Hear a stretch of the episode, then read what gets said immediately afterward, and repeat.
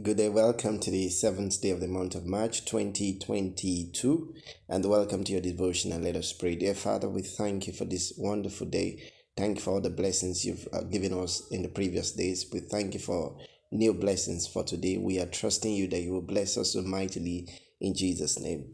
Amen. The topic of the day is creative word restoration.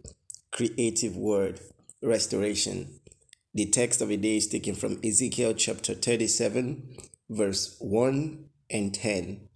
And for further reading, we take that from Ezekiel chapter 37, verse 1 to 10. Text of the day.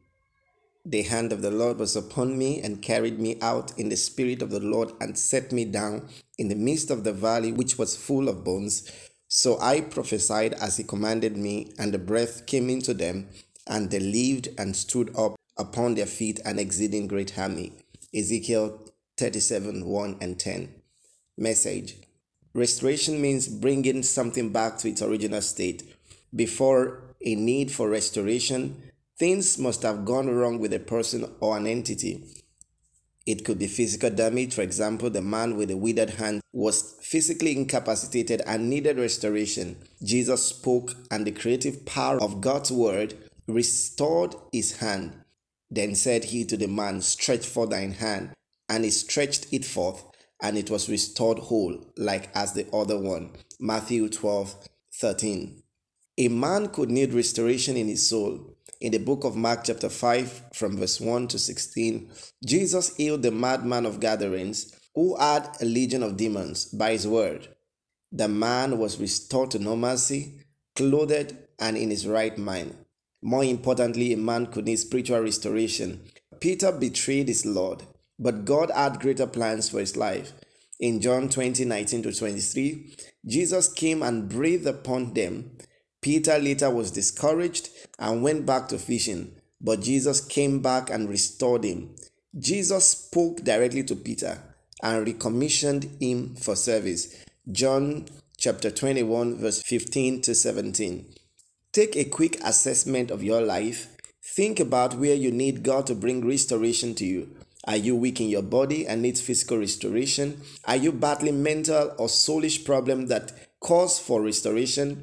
Are you backsliding and have left your first love, needing spiritual restoration? May Jesus speak to your life and bring you restoration in Jesus' name. Amen. But you may say, My own case is beyond normal. It is an impossible case. Nothing is impossible for the word of God. The dead man Lazarus, who was four days dead, heard the word of God and came back to life. God's creative word is an unstoppable force. It is a specialist in shaming impossibilities. In our text of the day, God asked the prophet a humanly impossible question Can these bones live? They were dry and disintegrated. It was the height of human impossibility, but not with our God with whom nothing is impossible. The Operation Restoration in the Valley of the Dry Bones was perfectly handled by the Word of God. All the prophet had to say was what God said, and there was restoration. Bones coming to bones, muscles and flesh covering the bones, and life coming into the bones, until an exceeding great army arose. Did you notice that as long as the prophet said what God says, there was restoration? Are you in your valley of dry bones, faced with any kind of impossibility? Say what God says. As long as you speak the word of God, there will be restoration in your life. Whatever is dying or is dead can be restored by the word of God.